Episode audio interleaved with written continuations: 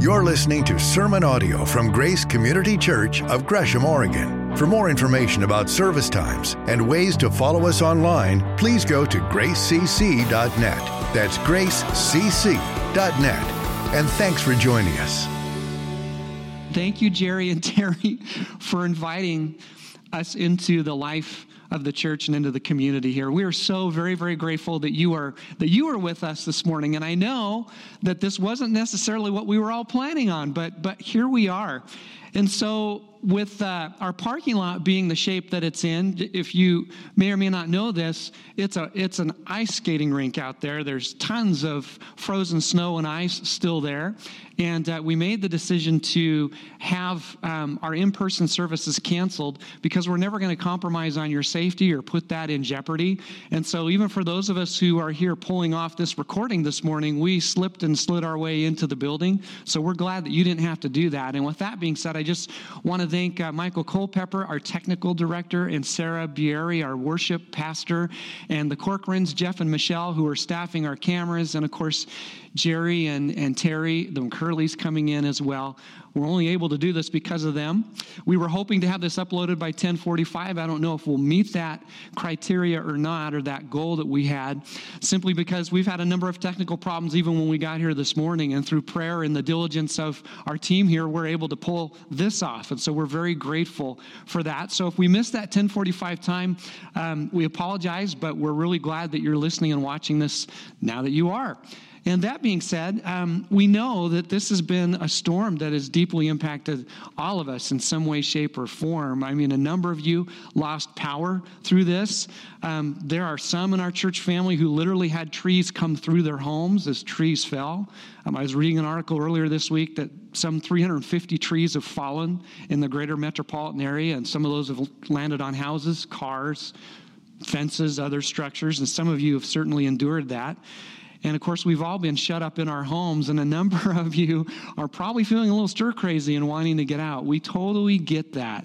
And so, just one more time, as we prepare to open God's Word, I want to pray over you and then pray for our time in His Word. So, Lord, I think of um, just how all of our lives have been impacted by this storm that has come through. Actually, these these couple of storms, and some are I've been without power. Some are still without power, even this morning. And there are some who have uh, had some consequences from this. They, they've had a tree literally fall through their home, or damage property, or even a car. And Lord, folks have had broken water pipes. And I mean, it's just been a lot of things have come with this storm. And it has been a very vivid reminder that we need you and we need one another as a community. And so, Lord, as only you can, as we prepare now to open your word, would you use it to speak into our lives so that we can know you better, so that we can be more like you, so we can trust and obey you more fully, and so we can be the people and the church, the community that you have called us to be. And all of this we ask in the name of Jesus. Amen. So, we are talking this morning about the power of community. And once again, wherever you're joining us in the, in the online community, whether you're watching this today, maybe you're watching it later on this week or listening to it, what have you, we're just really glad that we can connect in this way.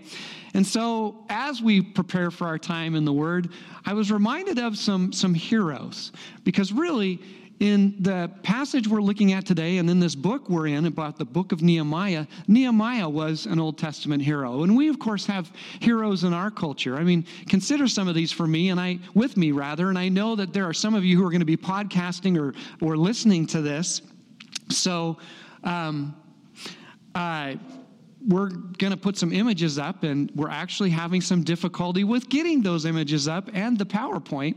So um, when that comes back online, if it does, we'll go to that. But I'll just describe these images to you. As I was looking for images of heroes in our culture, I went back several decades and then began to work my way forward. And the first, the first picture that, that came to mind was a picture of the Lone Ranger. Now, that was long before my time, and probably some of yours. But the Lone Ranger was a hero some decades ago. And then there was John Wayne. John Wayne was a Western hero, lots of movies about him. And then there was, of course, Batman, right? For, for you superhero folks. Batman, okay? And then if we continued to fast forward and get closer and closer, James Bond, James Bond was, was certainly a hero. And then we have, of course, the Mandalorian. This is the way, so we say. Yeah, the Mandalorian. And we could go on and on. There's a number of heroes that are profiled and celebrated in our culture. But with those heroes in particular, John Wayne, uh, the Lone Ranger, Batman, James Bond, the Mandalorian, they all have something in common. And that commonality is they all work alone. Yes, they have sidekicks or they have occasionally opportunities to team up with others, but all those heroes, by and large, work alone. That's the vibe of, of how they live their life. And as Americans, there's something about that that is attractive to us. I mean, it's a story that's told through other heroes as well in our arts in our media this idea that you can be self-sufficient and capable with whatever you need all by yourself and absolutely there is a time and a place for that but that could become a way of life and we begin to enter into a way of relating to others that one pastor famously called as being the lone danger. And the lone danger is this idea that we don't need anyone else to do life with, that really we don't need community. And yet, nothing could be further from the truth, right? I mean, this storm, if anything, revealed once again how dependent we are on a number of things electricity, pipes that don't freeze, trees that don't fall, but also our necessary dependency on each other. The need for community that we all have because we're hardwired for that. God's vision for you and me is that we would do life and live in community. And so today, yes, we're going to see this hero in Nehemiah, but he is not a hero who works alone. He is a hero who works in and through and with the power of community. And that's what's on display today the power of community and really the necessity of community for you and me. So, for some of you who may be new to this series that we just started a couple weeks ago, We'll catch you up the first couple chapters. So, this story isn't a fable and it's not a fairy tale. This is a historical reality that happened a couple thousand years ago. The Jewish people had been um, taken into captivity by and large by the Babylonian Empire, the second world's greatest superpower at the time. And so the Babylons had Babylonians had conquered most of the known world. They came down and conquered the rest of um, Israel. And many of those folks were deported and exiled to Babylon. And so, in that captivity, in that exile, they began to lose, in many ways, their identity and their roots. And yet, there was one man who had this vision to do something about that. And it was a vision that was given to him by God. And it started with one of his brothers, one of Nehemiah's brothers, coming back from Jerusalem and describing the destruction and the disgrace and, and just the awful place that the people who had left, been left behind were in. And Nehemiah got this vision to do something about it. And so he prayed literally for four months. And then he got this opportunity because he was cupbearer to the Persian king, to the Babylonian king. And so the Babylonian king noticed that his cupbearer, Nehemiah, was distraught and upset. And so he asked him, you know, what's wrong? And basically, Nehemiah said, the city of my ancestors lies in ruins. And the king said, Well, what do you want? And as the story goes and as history tells us, Nehemiah very boldly asked for resources and authority and help to go back and rebuild the city. And the king granted his request. He gave him authority, he gave him resources, he gave him uh, responsibility, he even gave him an armed escort back to Jerusalem. And this is where we pick up the story and where we connect into last week. And here it is Nehemiah chapter 2, verse 10, where we kind of left off last week. It says, When Sanballat the Horonite and Tobiah the Ammonite official heard about this, they were very much disturbed that someone had come to promote the welfare of the Israelites. And by the way, once again, our technical production team works wonders, and now our, now our PowerPoint's working again. But if you'll remember with me, these guys were really upset that someone was coming, as it tells us, to promote the welfare of the Jews and to really to rebuild the city. And there's a lot swimming around in here, and we looked at some of this, but Sanballat represented a people group known as the Samaritans who would become ancient enemies of Israel. And Tobiah represented um, the Transjordan peoples, again, who would be ancient enemies and were ancient enemies of Israel. What these two had in common was Sanballat, Sanballat was the governor of Samaria. And Tobiah most likely was the governor of what was known as the Transjordan, where modern Jordan is here today. And what we didn't, I don't think if I remember right, we didn't go into this last week, but what was significant about their response was how they were responding and reacting to Nehemiah. Because Nehemiah 5 tells us that when the king sent and blessed Nehemiah to go back to Jerusalem, he did so as the governor of Jerusalem. He made him governor. And so now when Nehemiah comes, for all those other reasons we looked at, in addition to that, they are threatened by Nehemiah because he's a threat to their position. They were jealous of him. This was political, it was positional, and it was personal. And it actually has significant bearing on where we go today, this very reality that Nehemiah is governor. So as we go now into the story and how what Nehemiah does when he first comes to Jerusalem, I want you to watch for how Nehemiah lives out being the governor. How does he come into Jerusalem? And this is what it tells us. I went to Jerusalem, and now this is Nehemiah telling the story. And after staying there three days, I set out during the night with a few others. I had not told anyone what God had put in my heart to do for Jerusalem. There were no mounts with me except the one I was riding on. And this is so significant what we're reading here.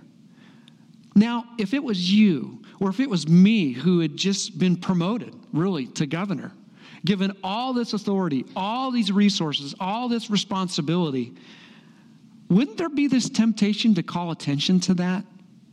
I mean, we come back to the city with, with all this in mind.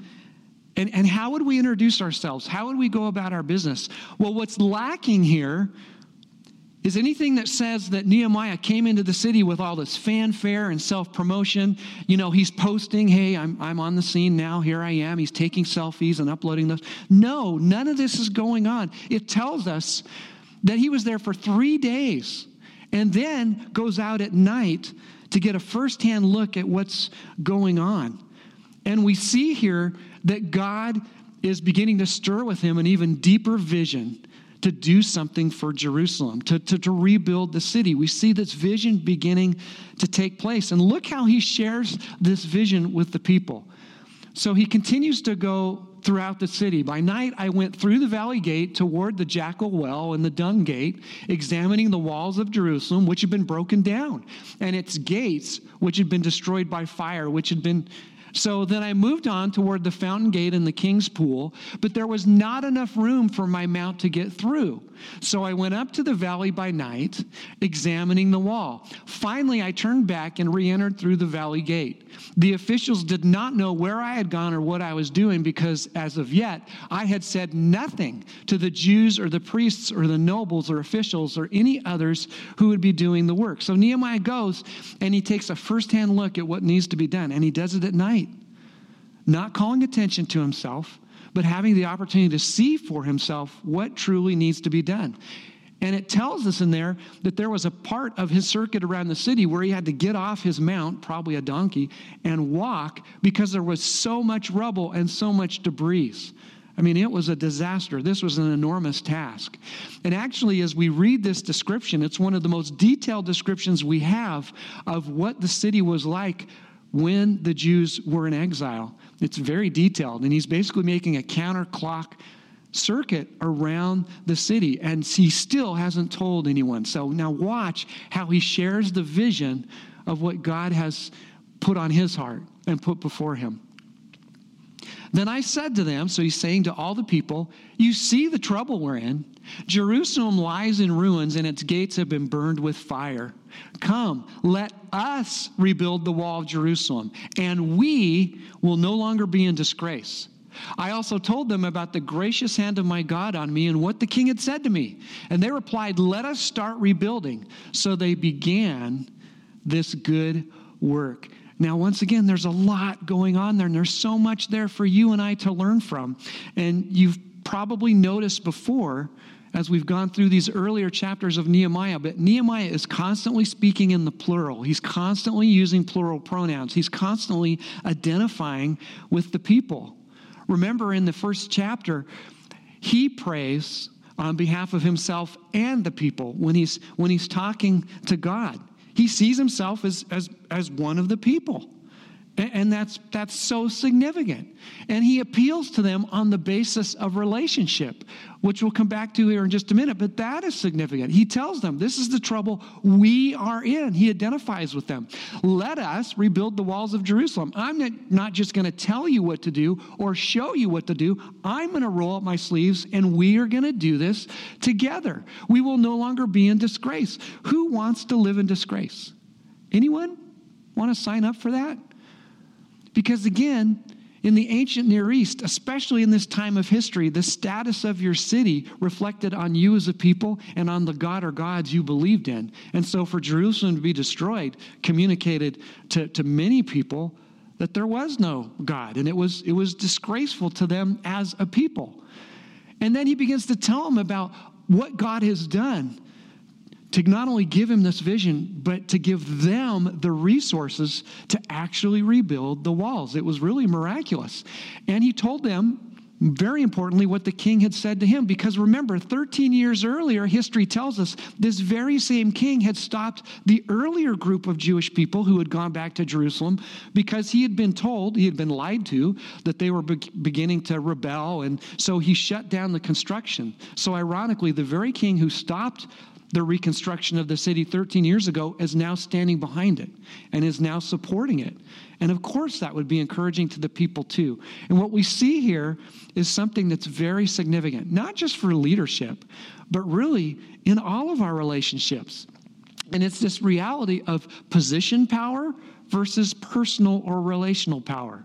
You know, last week we looked at something that I had learned in, in college as a hall director and a, and a resident assistant, and that was the difference between reacting to a situation and responding to a situation, which again is important for relationships because usually my first reaction is not my best one especially in circumstances where I might get frustrated or angry or whatever, I don't always react in the best way. But when I choose to respond, when there is a relational pause there, then I really have an opportunity to respond in a way that honors other people and that honors God and allows the Holy Spirit to work through my life. We looked at that reality last week. Well, we were also taught as hall directors and resident assistants that you don't start with position power, you start first with personal power when you're interacting with people. You appeal to people on the basis of relationship. Because what is the counter to that? What do we see so often in our culture today? We see people in positions of power abusing that power, overusing that power, using their position power to get what they want. And it doesn't have to be that way. Now, yes, there are certainly situations where we need to use position power, but how often do we miss the opportunity to appeal to someone, to work with someone, to lead someone on the basis of relationship through personal power? Nehemiah leads by and large through personal power. That's what he's doing here. And just so we're on the same page, this isn't about being manipulative or always getting your way.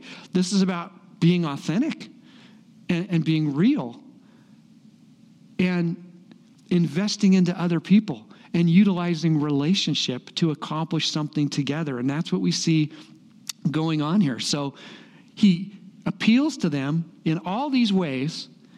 And, you know, they get to the point where, hey, let's stop talking and start doing, right?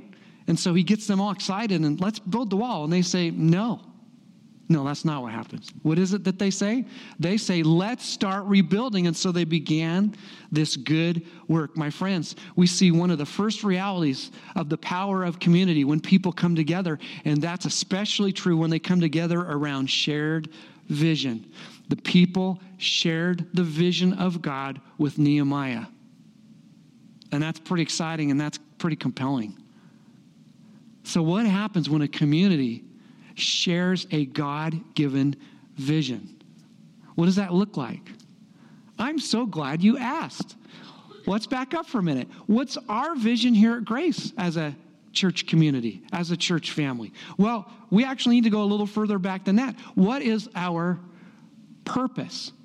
So we talk about this and renew this every Vision Sunday in June. We deliberately take time to pause and just go back to make sure we're keeping the main thing, the main thing as a community of Jesus followers. So this is a reach back to Vision Sunday last June. Now, in all fairness, I don't expect you to remember this. I'm the one who spoke about this and I barely remember it. But there are some things that are enduring that we want to come back to. And one of those things is our mission, our purpose as a church. We're about loving God, loving people, reaching people, and developing people. And I know this may feel a little forced, but do it with me anyway. Humor, humor one of your pastors here. Will you say this out loud, wherever you are, wherever you're watching or listening to this? We're about loving God, loving people, reaching people, and developing people. Now, in fairness, any Jesus following, Bible believing, disciple making church could and should sign on to that. That, that's, that's really a corporate mission of any church that loves Jesus. That's how we've chosen to articulate it here at Grace. And really, we see ourselves as being a culture of being Jesus followers who extend grace. That's kind of our motto. We don't ex- necessarily expect you to know this, we just want to live it. And when I first came to Grace some 18 years ago, when we began talking about just the ethos of this church community, because every church community has its own distinct culture and ethos. You know, what, what is this culture like? What continues to rise to the surface? It's this reality, this, is, this idea of grace. And again, just so we're on the same page, grace can be defined as God's unmerited, unearned favor given to us for the sake of right relationship with Him and others, but it's also empowerment by His Spirit to serve and love God and others. And this is a church that really seems to live this out. And again, in what we're about to look at together here, we're not patting ourselves on the back. We're just acknowledging a reality of this community of, of people, that grace runs deep here. And 18 years ago, when I first came to this church, and was considering if you know this might be a fit for me and and vice versa i asked the leadership team i asked the elders and staff what's this deal with this emphasis on grace tell me about that how is this a place of grace and i just want to give you a couple things that really drove this creation of this motto because two years after i came here the elders and staff and i put this together and came up with Jesus followers extending grace because it reflects who we are. One of those ways is how this church cares for one another. And some of you have been on the giving end of that in these storms, and some of you have been on the receiving end of that in these storms that we've been having the last week and a half.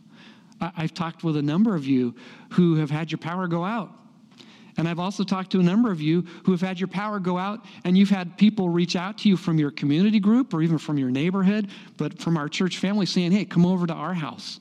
We, we've still got power. And, and so that has been going on.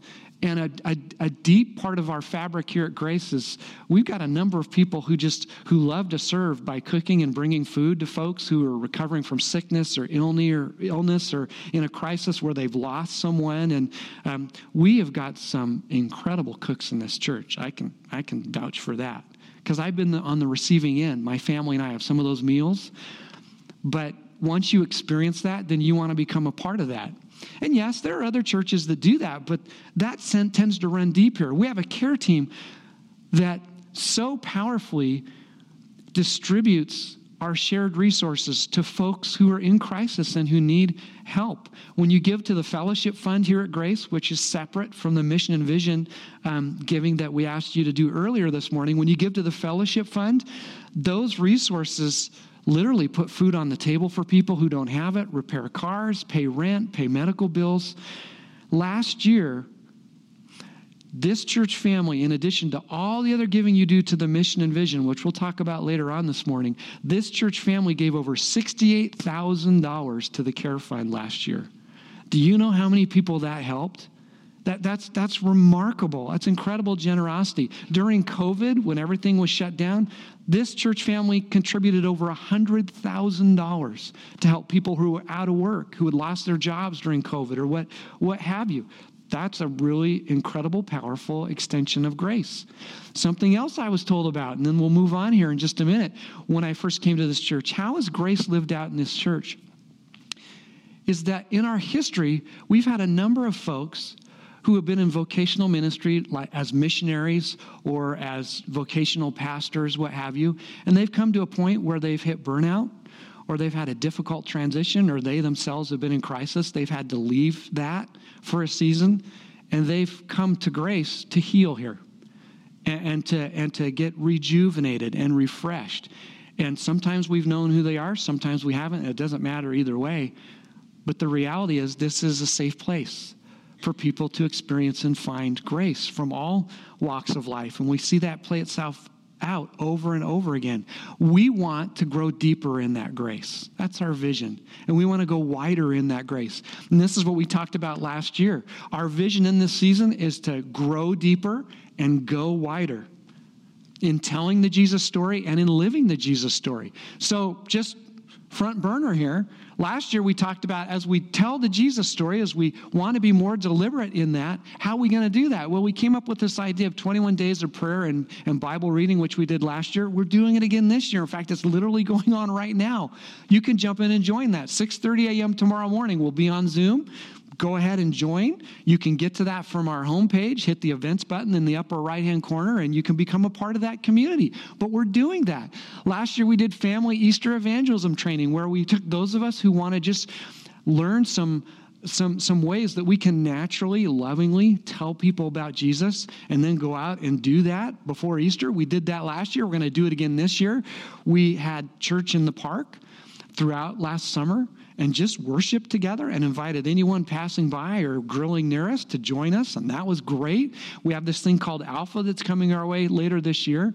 That is just one of the many ways we're looking to go wider with the Jesus story. But we're also wanting to go deeper and grow deeper in the Jesus story. We want to be about being with Jesus, becoming like Jesus, and doing what Jesus did. We want to live the Jesus story. And there's a number of tools here we have at Grace to help us do that. We're, we're, we're living out the spiritual practices in our community groups and with what we offer in large groups as a church family. Um, we have the fasting practice, by way of example, that we're doing together in this season. We have Bible studies. We have all sorts of resources. But what we're really leaning into now as a leadership, as elders and staff, is how we comprehensively do that and sustainably do that. Not just through our programming, but really how we organize and focus our resources as a church.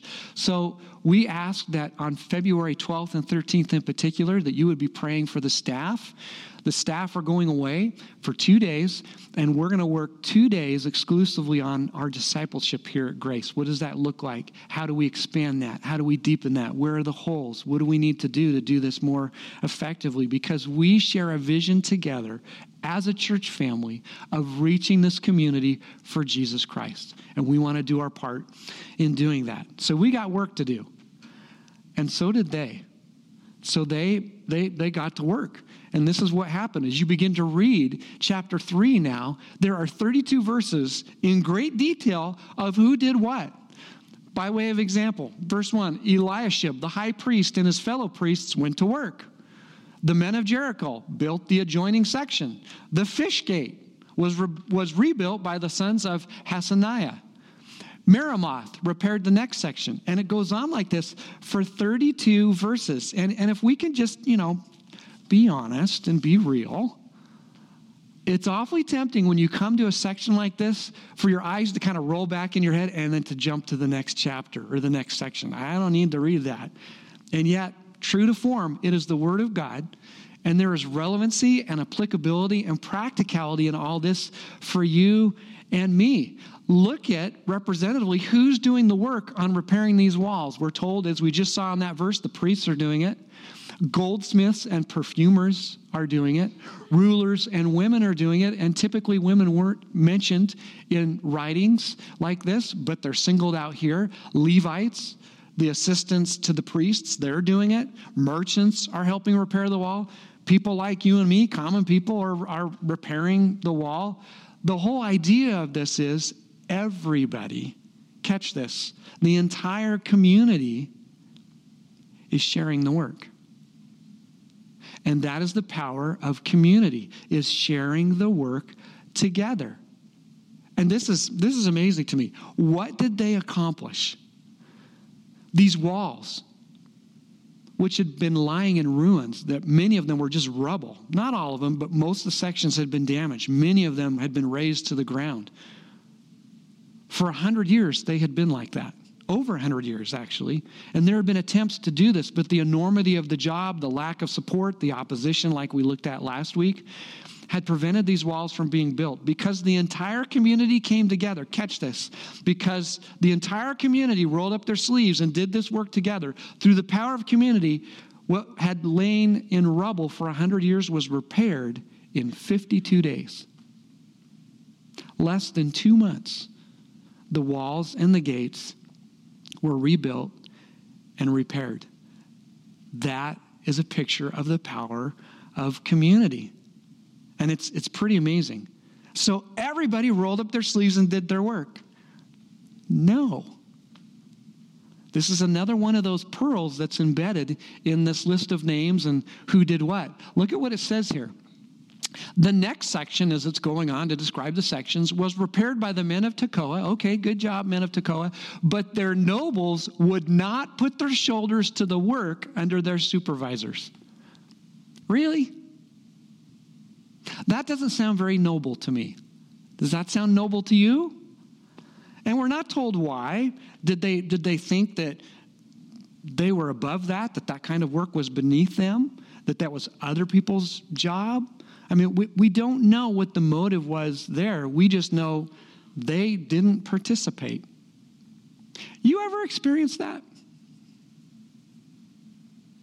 Ever been working on a job or had a task or had a project to do, and you're supposed to be working on that as a team, and you look around and there are folks who aren't participating, they're spectating. You know, for me, my first exposure to this was in school, actually, middle school and then high school, where we began to work in teams. And my first exposure to that was teaming up with these folks who were assigned to me, and we had this project that we were working on in this science class and it became apparent real quickly who was doing the work and who and who wasn't uh, anyone who liked those school work groups yeah, the ones who raised your hands, you're probably the ones the rest of us carried. You were probably watching the rest of us do the work. And of course, I'm teasing. Of course, I'm teasing. But we've all, at some point, been in that place where there's work that needs to be done by the team, but not everyone on the team is, is doing it.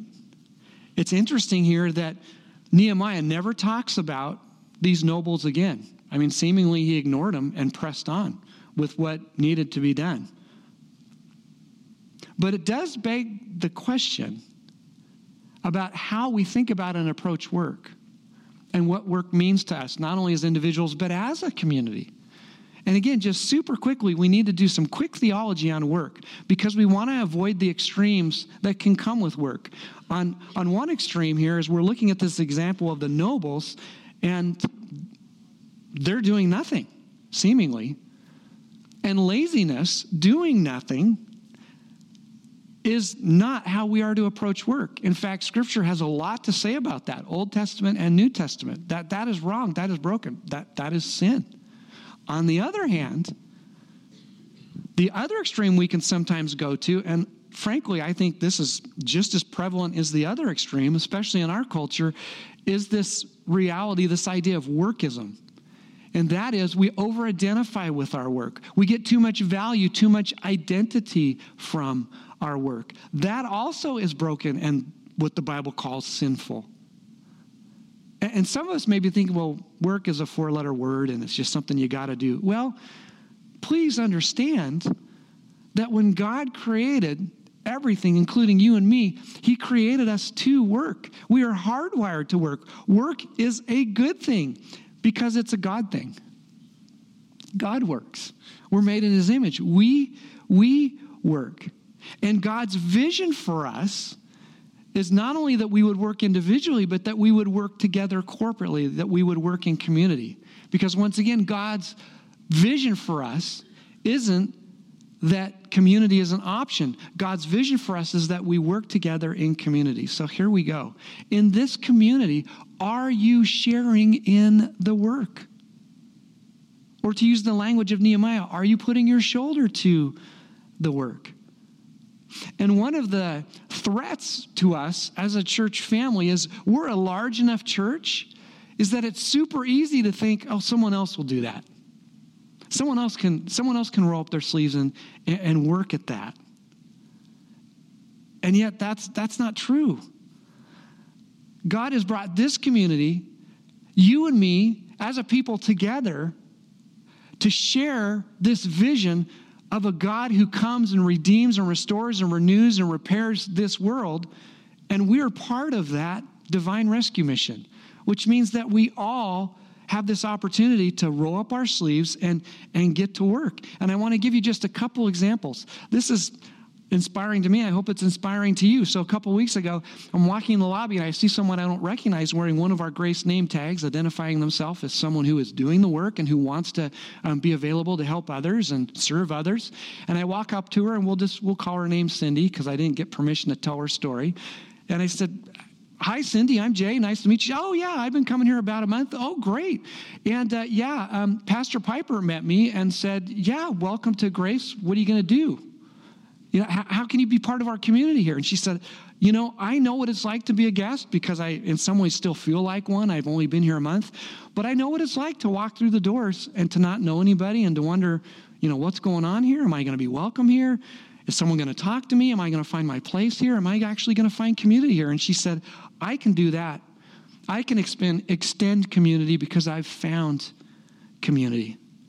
And so make me a greeter.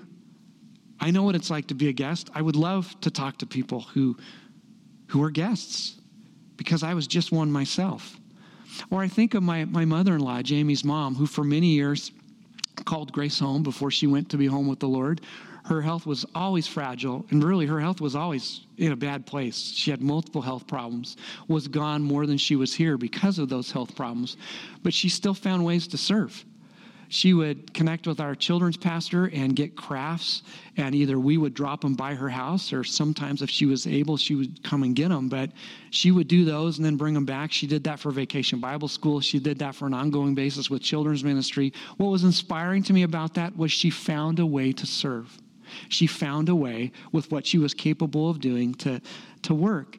And again, we all have to grid this and we all have to figure out what this means for you and me. But my challenge to you is if you want community, you need to be willing to be a part of the community.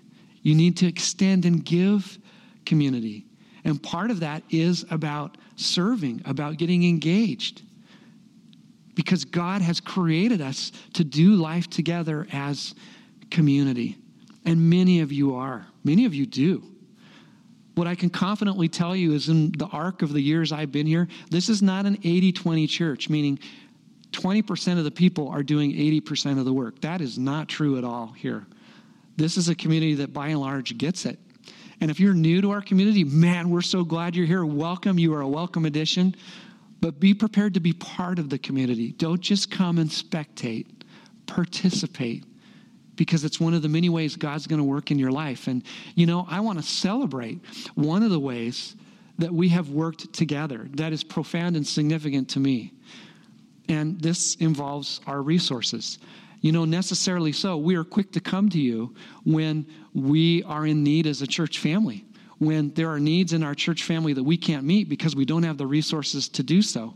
We want to be just as quick to come to you and celebrate when you have responded and when you have um, been generous and sacrificial as so many of you are. So this is this is fun. I'm going to give you a fun budget report, believe it or not. But this is just one of the ways that we do the work together is as an act of worship, just like Terry and Jerry earlier called for us to give together. We give as a community and pool those resources together and then use them to bless others. And we have this thing called our mission vision budget, which is our plan with how we use those resources. And this is December. And just by way of frame of reference, we started a new budget in September, and it seems like every fiscal year we start a new budget, it's an increase, and it takes some time to build up to that increase. And so we went into December if you'll remember, about $40,000 behind budget, which is, that's not a good thing. That's a pretty deep hole for us as a church family. So we came to you and said, hey, gang, this is what's going on. If you can, please give. If you haven't been giving, please give. But let's be generous and let's see what God will do. Well, this is what He did through you. December finished at 178% over budget for giving. So you can see the dollar amount there. Our expenses were well under budget because we've been trying to hold our expenses as, as low as we can. But my friends, we finished December $117,000 to the positive because of your generosity. And yes, there were a couple very significant gifts in there, but by and large, most of that was from those of you who just gave what you could as well, which it's all exciting and all compelling but this is this is the fun part. Year to date now you not only caught us up of that $40000 you've put us ahead $75000 i mean it's just it's remarkable. Now i can just hear the finance team in my ear as i'm giving this good news that you know there can be a tendency when we are in this place for some of us to stop giving and to think, oh, well, you know, we don't need those resources anymore. No.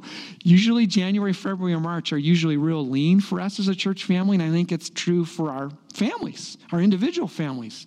Um, so, thank you for your consistent giving. Thank you for your generosity and sacrifice. Talk about the power of community. Then that's going to enable us to continue to reach into people's lives and, and change lives in the name of Jesus Christ because at the end of the day, we have a shared hope. We have a shared hope. You know, this story we continue to read, this history we continue to learn from out of the Old Testament in the book of Nehemiah is more about, is more than just, I should say, rebuilding the actual walls of the city. It's more than just repairing walls, it's about renewing hope. And we looked at this reality when we started this series.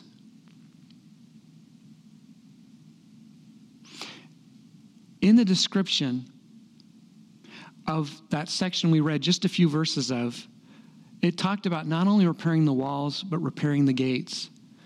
Because the gates of a city were the strength of a city as well as a vulnerability. And so it was fundamental that those gates were repaired and that those gates only let in what needed to be let in. By way of example, Uh, I still remember this. It just made such an impression on me. But in high school, the first research paper, so we're reaching way back here, the first research paper I ever wrote was on a guy by the name of Genghis Khan. He lived in the 12th century, and he was scary. He conquered more of the known world at the time than Hitler, Napoleon, and Alexander the Great combined. He literally conquered the entire known world and he was ruthless and he was merciless, but he was also shrewd. And by way of example, when he came to the Great Wall of China, which was built to keep guys like him out of China, when he came to the Great Wall of China, instead of going over it, instead of trying to go around it, he actually went through it. And the way he went through it was he bribed a gatekeeper. And then his entire army went through and they conquered all of China because one gatekeeper had been bribed by the great Khan. Has someone or something bribed the gatekeeper of your heart this morning? What have you let into your life? What are you believing? Where is your identity coming from? You know, as I enter this story with you that we've been reading out of Nehemiah, I wonder how many, of pe- how many people who had been left behind in Jerusalem, who were living in that rubble as ghosts, despondent, discouraged, dismayed, probably wondering, is this all there is? And despairing as a result. I wonder how many of them had resigned themselves. Well, this is the way things are always going to be. I'm always going to live in the rubble. This is, this is what I need to settle for. This is what life is all about. I wonder how many of them had lost hope or had become so apathetic they just genuinely didn't care and were just going through the motions of life because of what they allowed themselves to believe, or to put it another way, what they had allowed through the gate of, of their heart. Some of you are there this morning. For whatever reason, you have resigned yourself to whatever you're up against in your life. This is the way it's always going to be. And if you're honest with yourself, you've lost hope. And then there are others of you who something else has made its way through the gate of your heart. Your heart's been bribed just like Genghis Khan did that gatekeeper of the Great Wall. And so some things have come through that wall, that, that, that gate rather, that should have never been able to come into your life, but here they are. You have an addiction that you cannot seem to escape. You have this sin, this selfishness that keeps rearing its ugly head in your life, and, and there it is. Or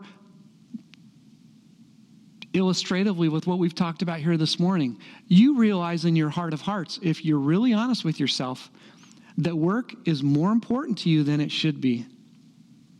Boy, with all of our routines getting disrupted and many of us being, you know, homebound, maybe unable to work or do what we normally do, why is that so important to you and me? Why does so much of our identity tend to come from that? Or some of us, quite honestly, we get our identity, we get our value, we get our security from what we have, from what we see, from what's in our bank accounts, from what we own, from what sits in our driveway. In fact, next week, this very community is going to do battle with that very thing. Nehemiah is going to have to confront this community about their greed, about them wronging their neighbors. And Pastor Matt will take us into chapter 5 in that story next week. But all that being said, there are those times when something bribes our hearts and all of a sudden we're going toe to toe with something that we should have never allowed into our life. My friends, we have a God who can rescue us from that, who can strengthen us in the heart of that, and who gives hope. Do you realize that we as a community, we through Jesus Christ are the hope of the world? The church of Jesus Christ is the hope of the world. Do you realize that we have resources and scope and reach that no other entity in this world has? Do you realize that of the 8 billion people who live in this world, 2.4 billion strong identify themselves as Jesus followers? That is larger than any country, any government, any organization, any empty religion. There are more people who claim the name of Jesus than, than any other religion. And we could talk about, okay, well, how many of them are true believers and how many of them are just going through the motions? Okay, park that for just a minute. The reality is, we are the hope of the world. And we need to take this hope unapologetically, perseverantly, uncompromisingly to this community and to this world around us. And we do that as a community. And Jesus tells us the gates of hell will not overcome it. The gates of hell will not overcome the church of Jesus Christ. So we remember who he is, we remember who we are, and you remember who you are. And we'll wrap up with this. I was recently talking with a guy who's been in our church family in our community for a while. We'll call him Mike. And Mike literally pulled me aside not long ago and said, You know what? This church, this community has saved my life. I said, Well, what do you mean by that? And he said, When I came into this community, I had no purpose to my life. I didn't know Jesus as my Lord and Savior. I was going through the motions of daily life, but, but my life was like a, like a stack of rubble, like a pile of rubble. And I knew that I needed hope, and I found hope here. And I found hope through this community that has loved me and he serves in one of our ministries here. He's part of the work, part of the community. But he said, Jay, I don't know where I'd be without the hope of Jesus Christ in this community and how they've loved me. My friends, that's the power of community. And so, as you and I go into this week, once again, not knowing what it holds for us, not knowing what's ahead of us, we do so with hope. We do so as a community. And so, my prayer for you and me, and I'm going to pray that here in just a minute, is that God will give you and me opportunities individually and us as a community to bring hope to people who need it. Because that hope, that grace has been given to us. So, let me pray over us. Lord, thank you for this time to be in your word. Thank you for this time to seek you together, even over video, even over audio. We can do this as a community together. And so we ask that you will give us opportunity to speak hope into someone's life. Lord, we pray that if we've let something through the gate of our hearts, the gate of our lives, that we know is broken and sinful and wrong, we would call it what it is and then ask for your help and hope to rebuild what needs to be rebuilt. And Lord, in all of us, would you renew our hope in the one true God, the God of Nehemiah, the God of the Jewish people, the God of us, the God who is never changing and who is the same yesterday, today, and forever. Lord, thank you that you're with us. Empower us by your Spirit as we go now into the rest of this week. And we ask this in Jesus' name. Amen. Thank you so much for watching or listening. Thank you so much for gathering together once again as a community. Remember who you are. Remember who He is. Remember who we are as the church. So go and live for Him. We'll see you next week. Thank you for joining us for sermon audio from Grace Community Church here in Gresham, Oregon. For more information about service times and ways to follow us online, please go to gracecc.net. That's gracecc.net.